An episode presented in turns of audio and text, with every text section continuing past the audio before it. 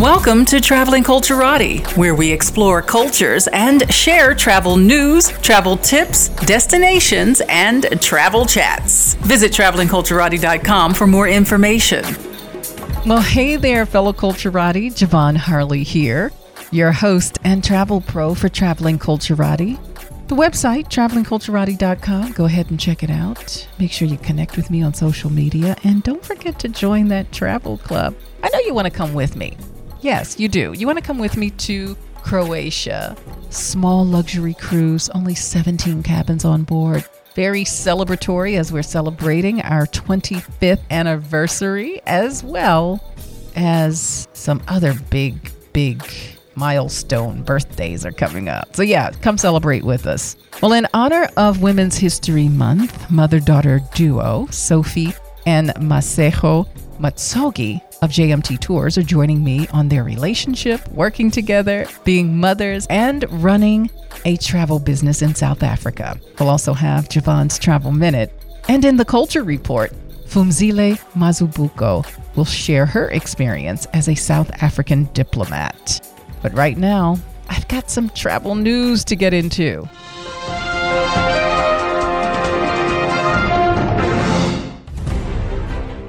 Travel Noir compiled a list of black music festivals that you may want to check out because the music festival season is coming up much sooner than you think. This year, just about everything is in full effect. Starting with Something in the Water, it's going to be held April 28th through April 30 in Virginia Beach. A creation of multi talented producer and artist Pharrell Williams, Something in the Water brings top acts to the beach for a weekend of music and art. Something in the Water announcements for this year are still under wraps, but if past lineups are any signal, then 2023 should be a very good year. In 2022, the festival moved to DC and saw performances from more than 40 acts. Some performances included Ashanti, Ja Rule, Chloe and Halle, Davido, Little Baby or Lil Baby, Snoh Aalegra, Usher, and a whole lot more. So this year, Something in the Water will head back to its original home in Virginia Beach. The Broccoli City Festival, July 15 to July 16 in Washington, D.C. This year's lineup features performances from Lil Uzi Vert, Jazmine Sullivan, Brent Faiyaz, Glorilla, Chloe, and the City Girls. And the weekend's Battle of the Bands event will bring together DC's own backyard band, UCB, TCB, Reaction Band, and others. How about some DC Go Go? Yeah. The team behind Broccoli City centers its works on creativity and community by building innovative experiences that intersect technology, music, art, and social impact with two stages, 40 artists and DJs, 50 brand vendors, and 40 healthy food vendors. There's something to keep everyone entertained. There's Afropunk. The location and dates are to be announced. Afropunk took Brooklyn by storm with its namesake cultural celebration and aesthetic in 2005. Last year, Afropunk brought together a stellar lineup including The Roots, Burna Boy, Isaiah Rashad, Lucky Daye, Freddie Gibbs, and some others. The dates and performances for this year have not been announced as of yet, so stay tuned and just look up Afropunk Festival. Then there's Afro Nation, June 28 to June 30 in Portugal. Afro Nation considers itself the world's biggest Afrobeats festival. Afro Nation fans usually touch down in Ghana every year for several days of epic beach concerts. However, this year, Afro Nation is taking it on the road to Portugal in Portimao with a three day lineup of chart topping artists, hosts, and DJs. Some of the performances in Portugal include Burna Boy, Wizkid, 50 Cent, Davido, and Booba, Uncle Waffles, and more than 40 acts altogether. Essence Music Festival, June 29 through July 3rd in New Orleans, Louisiana. Essence Fest is an annual celebration for hundreds of thousands of black women and men seeking the best of the city's food, culture, and weekend of entertainment. It's the largest African American culture and music event in the United States. So Essence Fest continues to grow, and you certainly don't want to miss it this year. They have not released the lineup. However, There are some buzzing conversations about a celebration for the 50th anniversary of hip hop. There's a lot of celebrations for that. One music festival, dates to be announced, will take place in Atlanta, Georgia. It's the largest multi day music festival for hip hop artists across the country. Now in its 13th year, one music festival brings together more than 50,000 people to attend a weekend filled with outdoor concerts in Atlanta's Central Park. The date and artist lineup announcements are still to come for 2023. However, one music festival always puts on a great show for the South and certainly a lot of great music.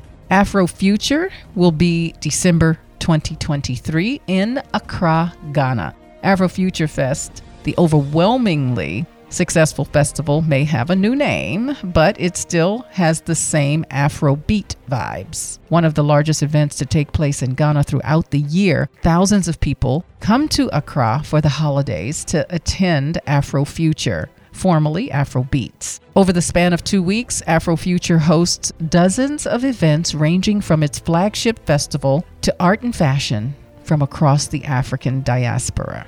So stay tuned for the lineup there. But again, you can go to Afrofuture for more information. Looking forward to that list of great music festivals, especially celebrating African American and Black music, not only here in the United States, but in other destinations too. Well, UPS has a new initiative, RFID, and they're going to expand it to the rest of the United States network in 2023. UPS plans to deploy its Smart Package initiative throughout the rest of its U.S. network this year after its initial success at select facilities in 2022 according to CEO Carol Tomé. The initiative involves placing RFID tags on packages and wearable devices on employees to eliminate manual scans. This will reduce misloads and accelerate parcel throughout its delivery and its warehouses. 100 UPS facilities are currently participating. The company plans to invest $140 million in the initiative in 2023 as it implements the technology at its 940 remaining U.S. buildings. The Smart Package program aims to improve the customer experience by slashing the rate of packages placed in wrong delivery vehicles.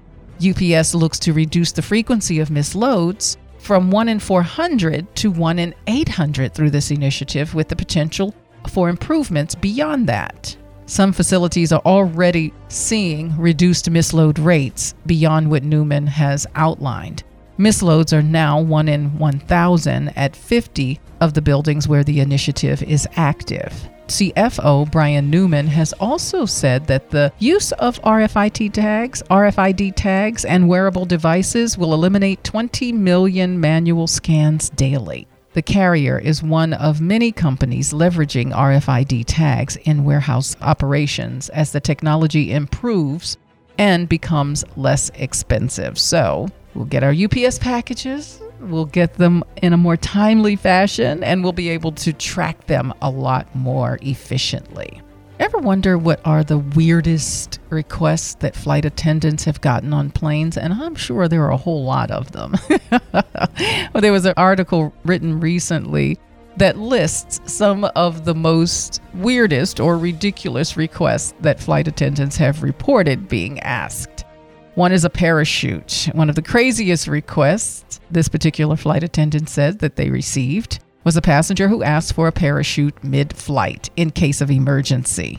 Fried Chicken, a retired flight attendant with 22 years of experience on major airlines, once had a famous passenger make an unusual request. Gary Coleman, rest in peace, politely asked if he could fry his chicken. He liked it very crispy, but unfortunately, the galley, that is the kitchen on a plane, only has so many capabilities, and frying is not one of them. A cup of water for a falcon. A cadet from the Air Force Academy walked on board with a falcon on her arm, the school's mascot, and then proceeded to ask if they could have a cup of water for the falcon. a hotel transfer. A flight attendant's domain is really just the airline cabin or the airplane cabin. But yes, a family once asked this flight attendant to organize transportation to their final hotel destination. This is a former flight attendant of seven years. So, yeah, they're not personal assistants and they won't be able to help you with transfers once you land. Actually, once you're off the plane, you're no longer their responsibility. Well, how about a sushi burrito? One of the most common requests is for additional food and drink, but one in particular, a passenger asked if they could make them a sushi burrito. Certainly very strange and specific. How about cat and mouse? one of the weirdest requests was from a family who requested that they bring them a live cat and a bag of live mice for their daughter. And then space for a snake, certainly one of the craziest. A flight attendant encountered from Vancouver to Toronto. Passenger had a pet snake in an aquarium and asked if he could bring it on the flight as his carry on. Raw fish to be cooked on board. The galleys are kind of all predetermined, so they can heat up something, but they can't cook it for you or prepare it for you. But another strange request that was encountered from traveling from Toronto to Phoenix the passenger asked if he could bring a fish on board and have it cooked in the galley during the flight. That's against rules as well. A chicken to lay fresh eggs for breakfast. Well, I think that one takes the cake. Passenger asked if he could bring a live chicken on board to have fresh eggs for his breakfast. no, just no. Noise reduction. Now, that's not such an odd request. We would certainly like that, but this particular passenger asked if the noise of the aircraft can be lowered because he couldn't sleep. This was on an Air New Zealand in flight service manager that mentioned this. Newer aircraft are certainly designed to be a bit quieter, but you know, there's just nothing they can do about the noise that comes with an airplane flying. I just never think to ask these questions, but they are all kind of hilarious, and you just wonder what makes someone think they can ask those things. 12 things that you can get for free on a cruise ship. You know, the cruise lines and cruise ships as of late have been increasing fees, especially since they were on a two, almost three year hiatus. But they've been increasing fees like for extra meal services or specialty meals. There's so many plus, plus, pluses. Well, if you want to know how you can get some free things, I came upon this list of the things that are still free on board a cruise ship. One is you can ask for an extra main course. The meals that are included, you can ask for an extra main course. So let's say if the servings or portions were just too small for you and you're still hungry and like, I want two of those, you can ask for it. Just make sure that you do so when you sit down. Don't wait till you finish and then ask for another free raffle tickets to the spa on embarkation day. You know, a lot of times when you're on board, they're doing a lot of different things to promote participation, and raffles is one of them. So it could be a way that you could get a free raffle ticket and you may win a treatment at a spa. Prizes for participating in games. You know, they have games all the time similar to the game shows, for example, like Family Feud or Scavenger Hunt or Love and Marriage, those kinds of things. Participating in them, now, I typically like to just watch because they're funny. But if you want to participate, you can often win some prizes. Well, that's all I've got for travel news. And when I come back, We'll have mother daughter duo Sophie and Masego Matsogi. They're going to share with us what it's like to have a travel business in South Africa working together and their overall relationship as mother daughter. You don't want to miss that. This is Traveling Culturati. We explore cultures and destinations. We share travel news and travel tips to keep you well informed and prepared for your next travel adventure. So go ahead and up your travel game with Traveling Culturati. Visit travelingculturati.com for more information. Welcome back to the Traveling Culturati. I'm your host and travel pro, Ja'Vonne Harley. Make sure you head on over to the website. It's travelingculturati.com and make sure you join that travel club. And now, Ja'Vonne's Travel Minute. Ever think about relocating to another country? How about if they paid you to live there? Why would a destination pay you to live there in their city or their town? It could be for a variety of reasons, like an aging population, a dwindling population, or they're seeking a certain talent, to just name a few reasons. For example, these three countries will literally pay you to move abroad. The first place is in Albinen, Switzerland. They will pay a family of four up to 50,000 euro because they have a declining population. Then there's also Presicce, Italy. They will pay up to 25,000 because they have an aging population. The final place that I'm talking about today is the Greek island of Antikythera. This beautiful island currently has about 50 people living there. So, if you decide to move there, they will give you a house, a piece of land, and about $500 a month for three years because they need people. There are also small towns in the United States offering some incentives to move there. If you don't believe me, just go to your search and put in places that will pay you to move there. You can add the year for example, if you want to move there right now, you can also add the country or just say internationally if you're looking for international, or you can specify the United States. Yeah, go ahead and check it out. So if you're in the market of moving, you may just want to move to a place that's going to incentivize you to move there. This is Ja'Vonne, and that was your travel minute. As you know, March is Women's History Month, and we're celebrating women and today I get the opportunity to chat with two beautiful women that I've known for a very long time. And you're going to discover that in our conversation. Mother and daughter duo, owners and operators of JMT Tours, a tour company in South Africa. And when I tell you they are, I'm going to go back in time and use a word that you probably haven't heard in a long time. They're the bomb diggity of tour operators in South Africa. I have to tell you that. I am chatting with Sophie and Masego Matsogi. Well, good morning, ladies, and welcome to Traveling Culturati. Good morning. Good morning, Good morning Thank you so much. Well, again, I want to go back to how long we've known each other. Masego and I were talking as we were waiting for you, Sophie, that she was a little girl when I met her. and now she's a grown woman but in my mind, I still see her. I still have the picture in my mind of the little girl. uh, yeah. But it has been amazing to work with both of you. And I really wanted to honor you during Women's History Month. So I want to ask this question of each of you. But Sophie, I want to start with you. How was it growing up in Soweto?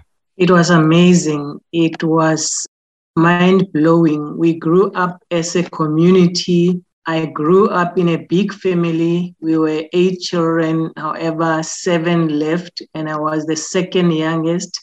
So we were spoiled. Our, our parents were not uh, educated, but they learned to provide for us. They could afford the seven of us. So it was really great growing in Soweto. I miss that uh, community lifestyle that we grew up in. Oh, it was it was a, grow, a, a nice growing uh, growing up. And that's so good to hear. And when you talk about community, it's so so so important. Even when the means are meager, when the community and the family support is there, you don't even notice it as a child. I know I didn't growing up. You were also part of the 76 being in South Africa during that time, a very troubling time. How was that growing up as a little girl? It was horrific. It was horrific. We experienced all of it the harassment, the arresting of uh, elder people at that time when they did not have their IDs at that time uh, called passbooks in their possession. When you went to a shop, you had to carry that. When you went to your neighbor, you had to carry that because if those policemen could come across you, going to your neighbor without that, you would be thrown into the back of a pickup van and taken to the police station. I was born and bred in Soweto, so you know, from a very young age when we became aware of it, maybe let me say from around 9, 10, we started experiencing that because now our eyes were opening. We heard the name of Mandela and uh, we were prohibited from even mentioning the name. So that's when we became aware of it until uh, high school when we were conscientized. I see. And Masego, same question to you. How was it growing up in Soweto? Completely different time. Yeah. Yeah, I suppose there were some moments of similarity as we were growing up. But firstly, I mean, I was born in the 80s. So when you say the bomb diggity, I get it because the 90s were a high time. but yeah, I mean, with my mom coming from such a big family and my dad's side of the family, what we generally are is, you know, we operate in an extended family kind of setting. So we spent, and, and, and it's weird, and I don't know if it's similar where you are, but we tend to gravitate towards the mom's side of the family. So we spent a lot of time with our cousins at my mom's home, as much as my mom, my dad, and my two siblings, whom I know you are aware of as well and are fair with, who we had our own home. A lot of our time was spent with extended family. You know, we're for the 10 year olds it's, it's uh, kind of set on one dish and you kind of put in your hands and eat together so certainly a big sense of community and family but you know throwing back to what my mom was talking about born in the 80s there was the state of emergency in 1988. You know, I think I was vaguely aware of what was going on around me at that time. I remember having to leave school through a window because the people were rioting outside. And, you know, I think if I were to smell the smell of tear gas today, I'd be able to recognize it for what it is because it still was quite rife, the energy. And obviously, Mandela being released the year he was, there was that experience but I think my experience had a duality of great and that somberness that kind of led us to a South Africa that we know today. So, in short, I'd say it was very interesting, but it's shaped a lot of my ways of viewing life and taking in life and operating in the day that we are in what is known to be a new South Africa, if I can call it that. Oh, absolutely. So you were there during the lingering effects and then, of course, the changes. My first visit to South Africa was in 98. And then I brought my first group in 99. And then I believe it was two or three years after that, maybe 2001 or 2002, we started working with JMT Tours. And we've been working with you ever since. So, again, the electric vibe of what was happening and what was changing the new South Africa was happening during that time as well. And yeah. I've seen tourism grow exponentially since then, especially still honoring Soweto and the other parts of South Africa so that we're not looking at it through one lens. So I really appreciate JMT Tours for sharing that with us and sharing that with our travelers that have come over so that we are getting a broader story. So, Sophie, what were your aspirations as a little girl? What was it that you wanted to be when you grew up? Growing up, the most common professions when we grew up, it was teaching and nursing. So I was set to be a nurse until after I completed my matric, and my dad said, No ways you're going to do that. It's not made for our family. So that changed the whole perspective and the direction. So at that point, I diverted and uh, went to university to study social work. But due to financial constraints, because there were uh, riots at that time, during that year when I started university, that was in 1977, we had to be returned home several times because you know there would be uprisings. I went to the university of the north which is known as Turfloop. so we would be expelled and went home back to johannesburg. Called back it was those up and down so you know it put financial constraints on the parents. So i could not continue after that.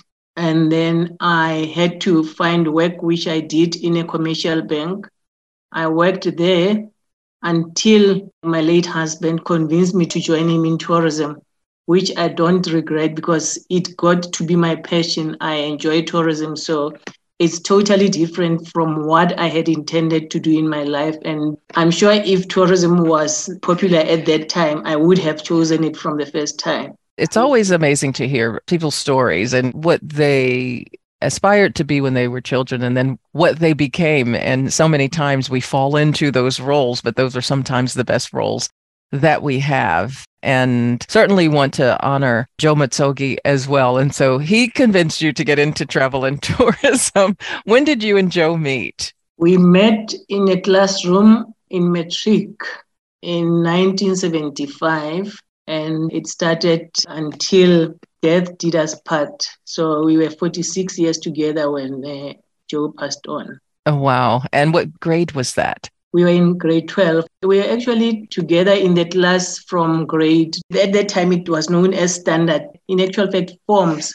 So grade 12 was known as Form 5 and grade 11 was known as Form 4.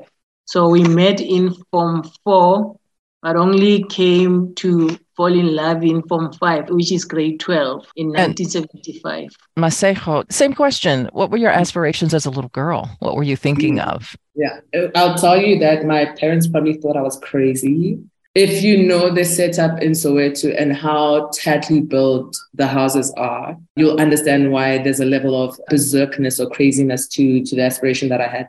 So I wanted a horse. And I was adamant that that's what I wanted and wanted to live by. But I think part of that was also wanting to be a on-stage artist. When I had a vision of what I wanted to do later in life, I literally had Brenda Fassie in my mind. This was at a much younger age, but as you go through school and you go through guidance lessons and they teach you about careers, I thought that I was going to go into mechanical engineering. What my mom hasn't told me was the fact that what her dad did to her is what my dad and her did to me. And it was not because mechanical engineering then was not a popular thing. If, if anything, at school, we were encouraged to go into being into medicine or engineering, the STEM kind of subjects and career choices. But when I finished matric, I think, you know, sometimes people may know you better than you know yourself, especially at that age. And my parents at that time were up and coming, quite fluid, and had a crowd around them that knew things that I didn't necessarily get to know in school. And so they recommended that I go for a visit at McCann Erickson, which I know is an American part of it. In fact, I went to the buildings out in New York the one day.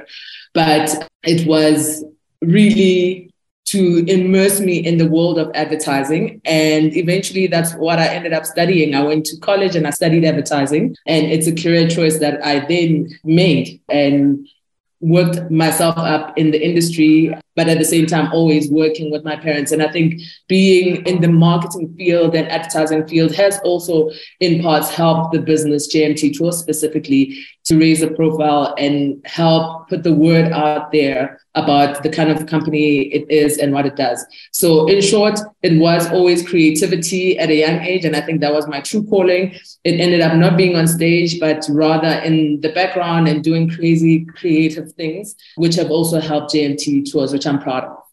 Yes. So, acting, I'm guessing, was your stage. Mind you, no, actually, I wanted to sing. I wanted to sing without a singing voice. So I'm glad that I was veered away from that. you know, yeah. so from an equestrian to a singer to yeah. a mechanical engineer to advertising and marketing to now working with your mom in the family business and JMT tours. And I can see how certainly entertainment and advertising and marketing would really help in this lane. Mm. Absolutely. You know, that's what a lot of people don't necessarily have, even to this day, the understanding of the goings ons within that kind of business and how the machinations of it work. So I'm glad it's something that I can offer the business. And it's incredible because, yes, you're speaking to me and my mom, but we've got our sister, I've got my sister as well, who's into finances, and my brother, who actually does the tours himself. You know, when we were speaking earlier, Ja'Vonne, I was saying how incredibly amazing my mom has run this business, hmm. even after my dad's passing, which is pretty recent, but still, they really made the soul of this business. But that, in fact, there's a group that I follow because they were we can. It's really that, you know, they have built us to be these you know, it sounds kind of crazy that I'm going to say people are building us, but these are parents who have done an incredible job of building such a formidable company, which has led to where it is. And I mean, what, 25 years on? And that we can add the value that we can is an honor and a privilege, quite honestly. Well, and it's one of the reasons we have continued to work with JMT Tours. And it gives that community sense, the company itself, but the people behind the company having a family business. And from day one, we've always been communicating with Sophie and knowing that the role that she's playing. So Joe was in the front. And so, Sophie, was that the lane that you wanted to be in to say, I want to handle the administration of the business and making sure because the administration is the most important part of the business. In actual fact, when I left the bank, I had trained already as a tourist guide and as a tour operator. So I started guiding then and doubling up with the admin. But because I had been in the bank for a long time and I actually enjoyed admin and uh, I hated to see admin that did not go according to what it was supposed to be. So I decided I'm going to handle my admin and seeing with other tour operator the unprofessionalism that was there, not answering emails. It pushed me to be on admin 100%. In the bank, we learned to say, you, you know, that you had to have to put limit to your response time. So that pushed me to even before I left the bank because my husband started the business whilst I was still in the employ of the bank. I had to come back from work and do admin.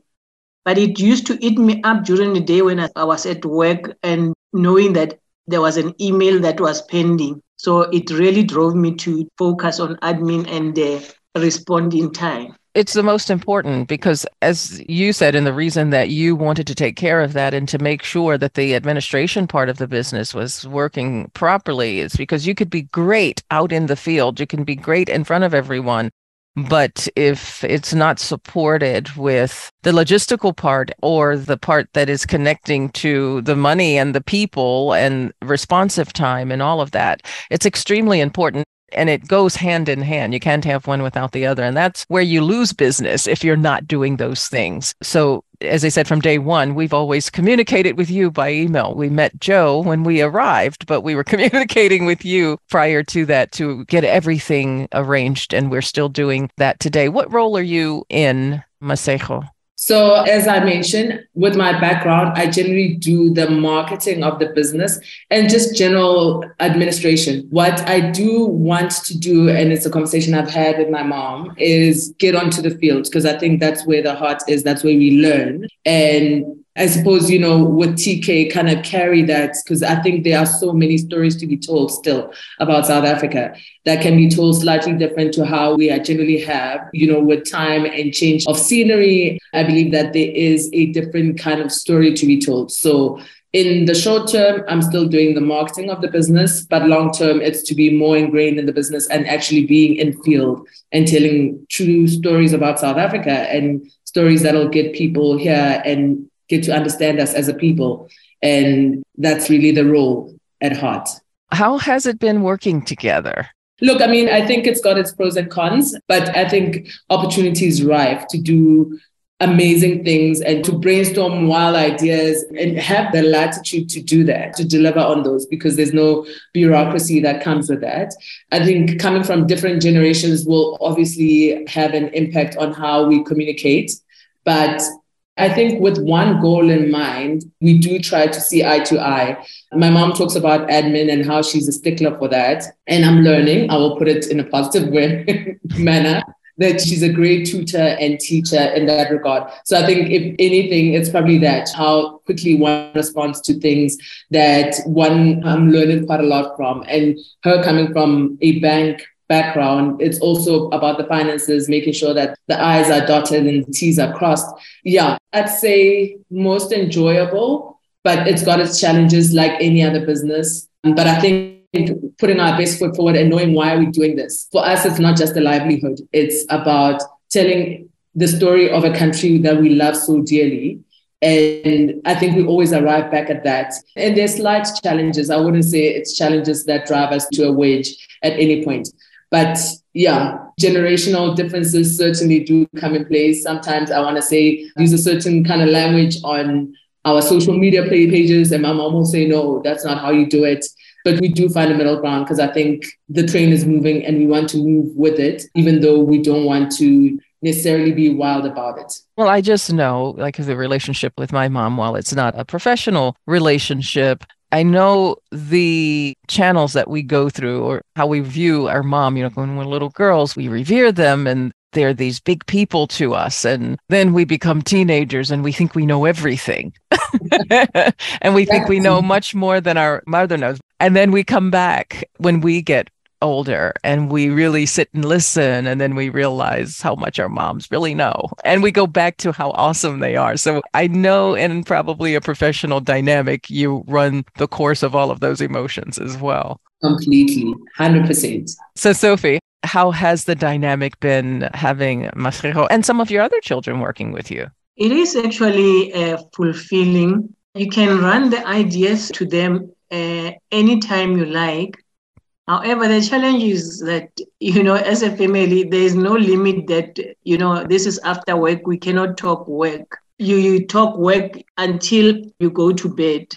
So it is actually fulfilling to work together. Yes. And Jean and I, you know, working together as well, we always say, okay, let's just have some personal time and not talk about business and we'll go to dinner. And then after about 20 minutes, we're talking business. Yeah. it becomes hard to separate it all the time. So, what has been the biggest challenge, would you say? In working together. Yes, in working together. Not much really, except for lack of time limit. There hasn't been that much challenge. Maybe Masego could say, but as far as it comes to my mind, I haven't experienced any big challenges. Mm-hmm. Maybe the arguments, you know, like when brainstorming, however, nothing much.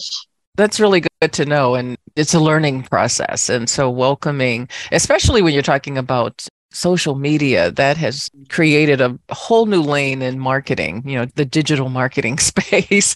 Certainly when we started our business which was also 25 years ago social media marketing and email marketing or even digital marketing wasn't really considered you know a thing but now it's a thing of its own. So it must be great to have that next generation that understand social media a bit more than we do to come in and take care of that especially one that has gone to school for advertising and marketing. Definitely, definitely. It is of great help. So, what have you learned from Masego in this process? I have learned that I should not limit myself. She always wants to go big. We argue, and eventually I condescend.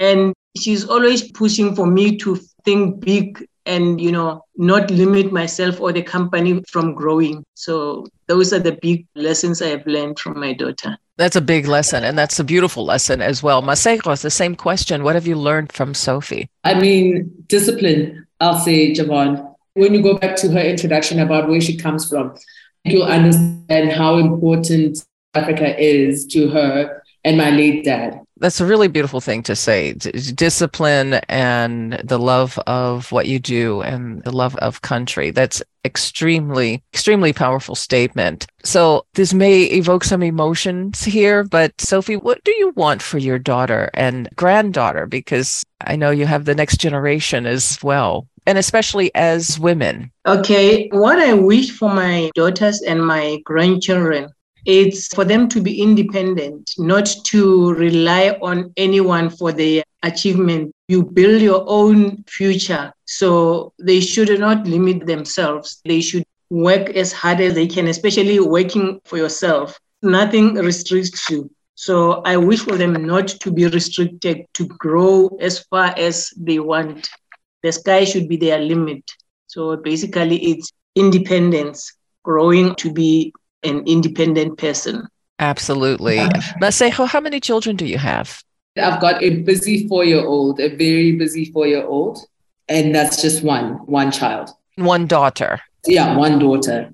And what do you want for her? Ooh, Ja'Vonne, coming from the history that we've come from, and I know that the world still operates in a manly form, I want her to be confident in herself. I want her to be knowledgeable and I want her to be able to do things and know that she can, even with the background she comes from. More than anything, I desire for her to have a voice and know her place and not knowing her place by finding herself in a box, but know that she is firmly rooted in this world. She can move as she will do what she can that is good and enhances her as a human being. Yeah, I just wish her greatness. I think I've had the privilege of being my parents' child and being exposed to so much.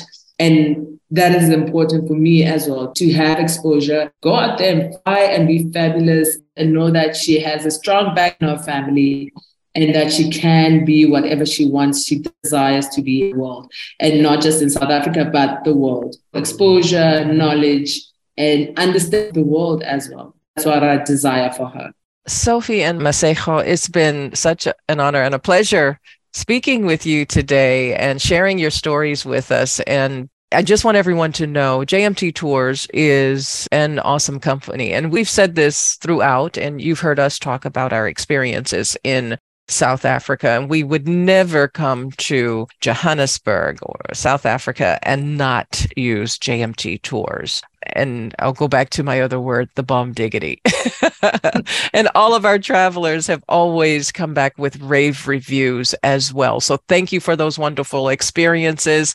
Thank you for continuing and bringing in the next generation so that JMT Tours is going to continue for the years to come. And we bring in the next generation with the experience and knowledge that we have of South Africa. Thank you, Ja'Vonne, for having us. And thank you for trusting us.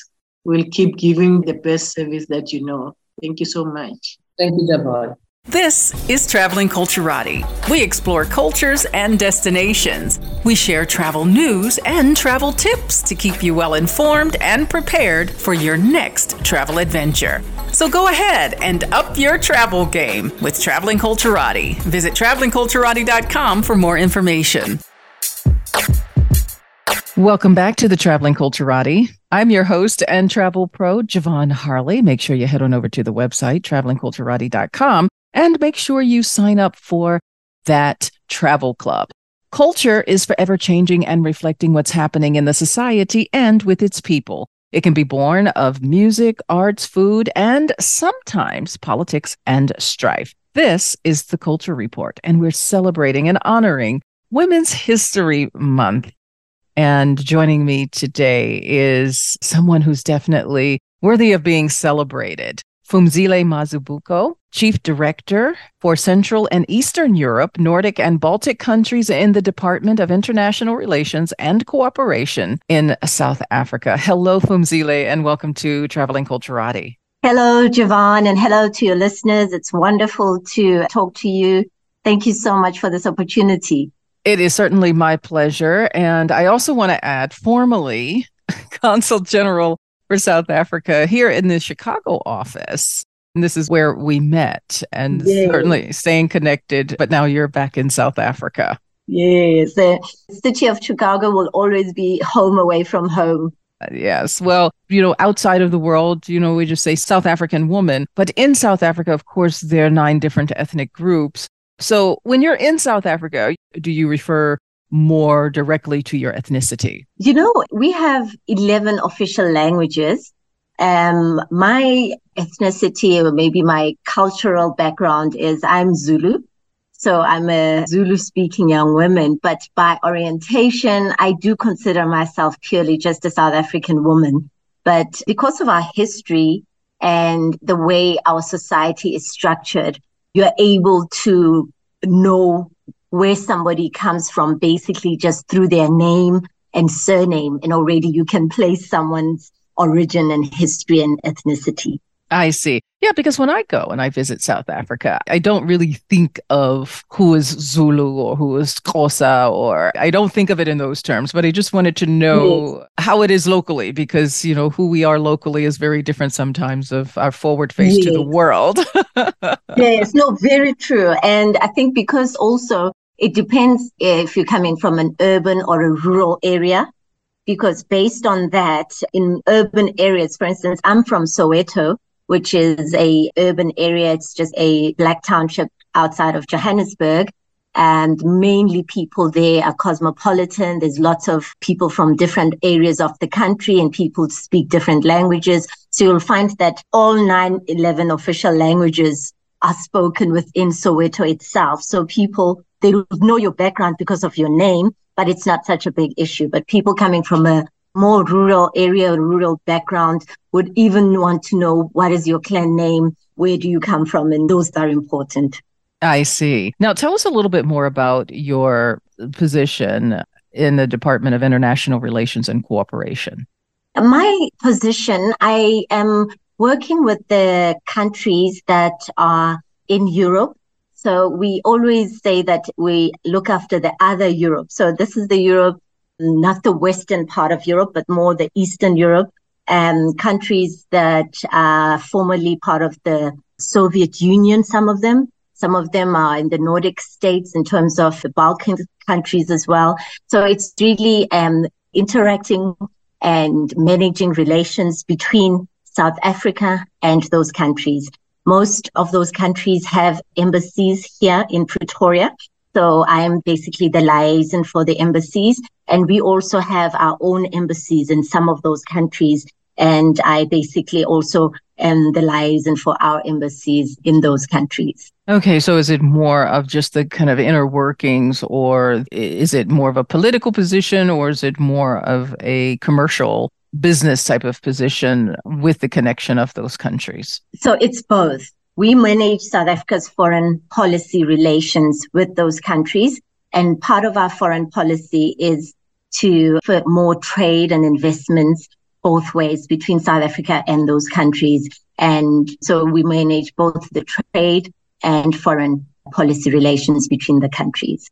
And prior to that, as we mentioned earlier, you were here in Chicago as the consul general. Tell us a little bit about that role. The consul general role, I was basically the head of mission and the face of South Africa in Chicago. I represented South Africa in 14 states in the Midwest region of the United States and with the base in Chicago. And basically, the role was to identify opportunities for South Africa, especially trade and investment and commercial opportunities, but also to engage in people to people cooperation, encourage more tourism from the Midwest into South Africa. And we also were the office that was providing support to South Africans in the Midwest they utilized our office to be able to get their own documents from home. So we provided uh, consular support for South Africans that are living in the Midwest region. And you can be honest with me here. How big of a culture shock was it for you to move to Chicago for a bit?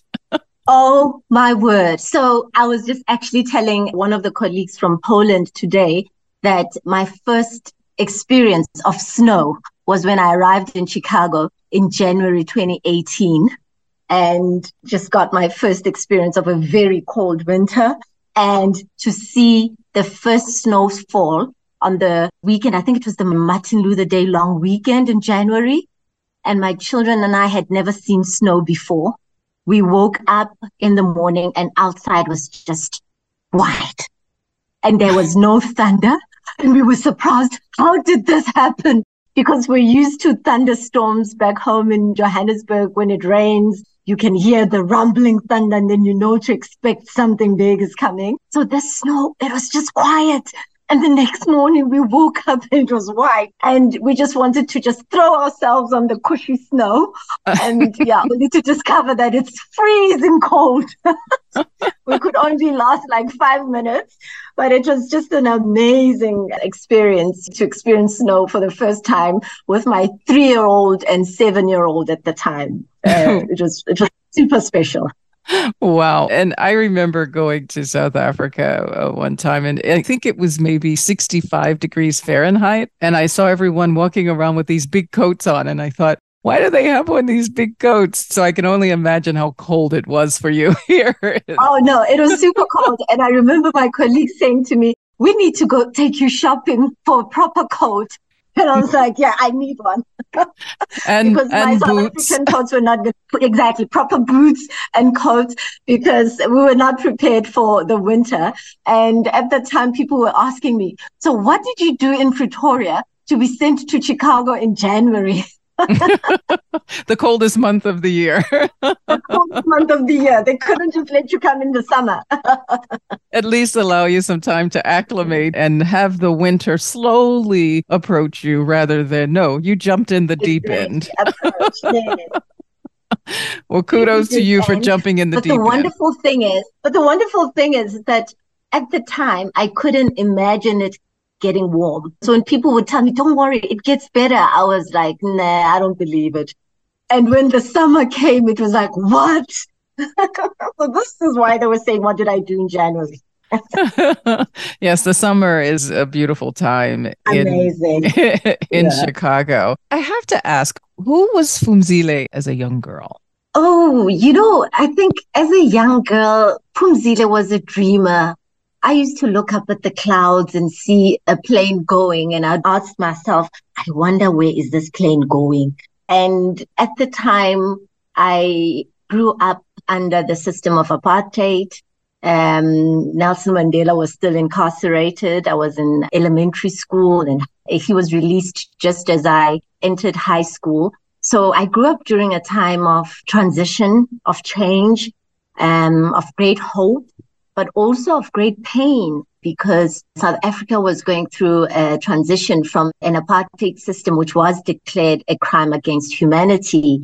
And at that time, you knew that as a young black girl, there's certain opportunities that you might never have in life.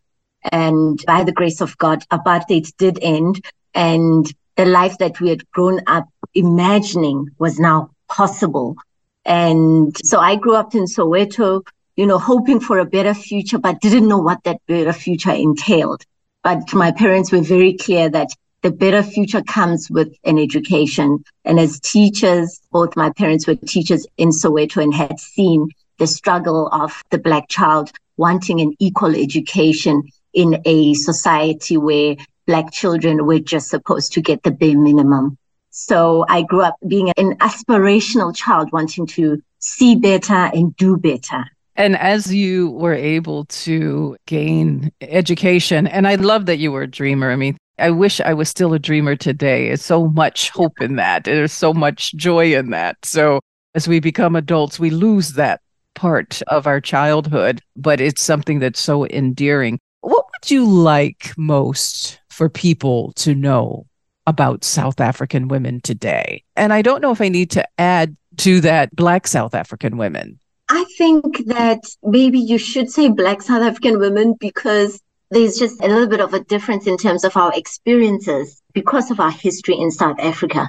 There's a development and opportunity difference between a white woman and a black woman. But I'll start generally to say what you should remember about women generally in South Africa is that they're resilient, they're strong, and they are fun loving, and they want to make our country a great place. And they do do that. And specifically about Black women is that Black women, unfortunately, still bear the brunt of our challenges that we face as a country.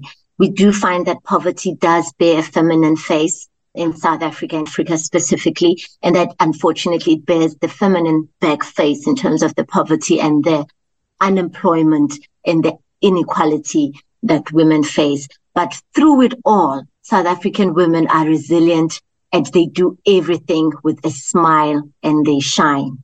Well, they certainly do. And I have had some wonderful experiences, relationships with South African women and specifically Black South African women and connected with some oh. wonderful communities as well. And all of what you said is absolutely true. I want to thank you so much for joining me today. What an honor and a pleasure. Thank you so much, Yvonne, for this opportunity. And it's lovely to reconnect with you. And please pass my greetings to all my friends in Chicago, a city which I will always love, which I carry in my heart.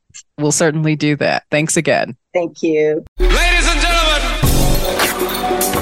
This is Traveling Culturati. We explore cultures and destinations. We share travel news and travel tips to keep you well informed and prepared for your next travel adventure. So go ahead and up your travel game with Traveling Culturati. Visit travelingculturati.com for more information. ladies and